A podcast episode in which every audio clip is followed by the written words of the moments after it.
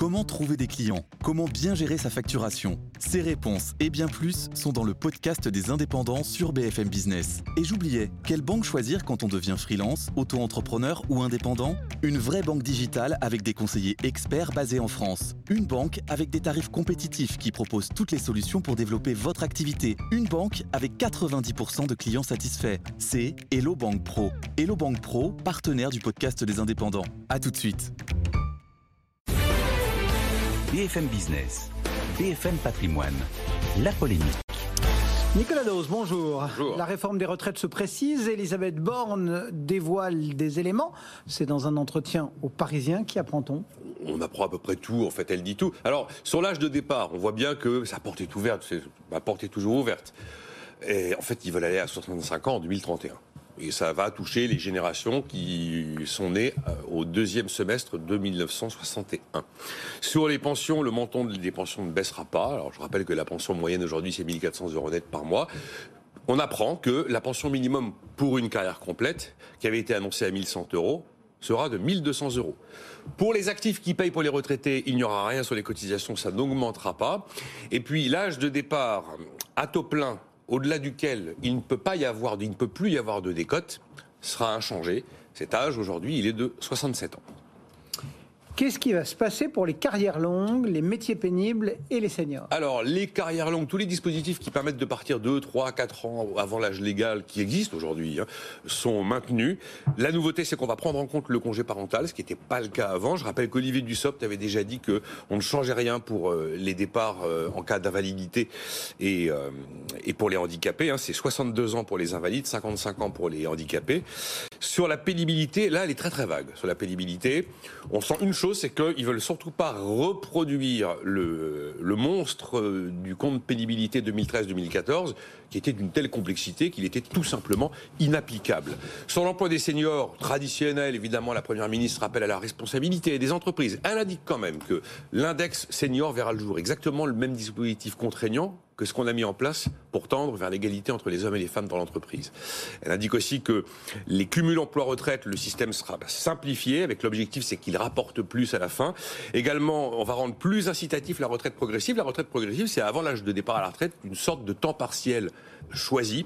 Et d'ailleurs, les fonctionnaires auront accès à la retraite progressive, ce qui n'est pas le cas aujourd'hui.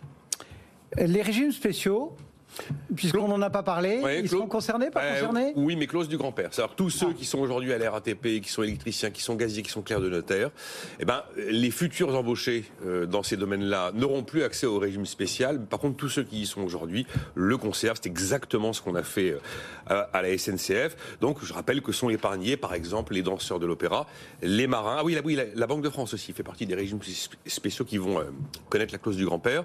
Les marins, à l'inverse, non, il se passe rien. On garde le système. Pareil pour les danseurs de l'opéra, idem pour la comédie française. Après, sur le calendrier, elle donne un peu plus d'éléments. Ce sera pas un amendement passé discrètement juste avant Noël. Non, non, non, ce sera la réforme est donc présentée avant, Noël, mais en fait, elle est, elle est quasi présentée. D'ailleurs, je suis étonné hein, de la méthode de communication. On nous dit depuis, depuis deux jours, ce sera mi-décembre.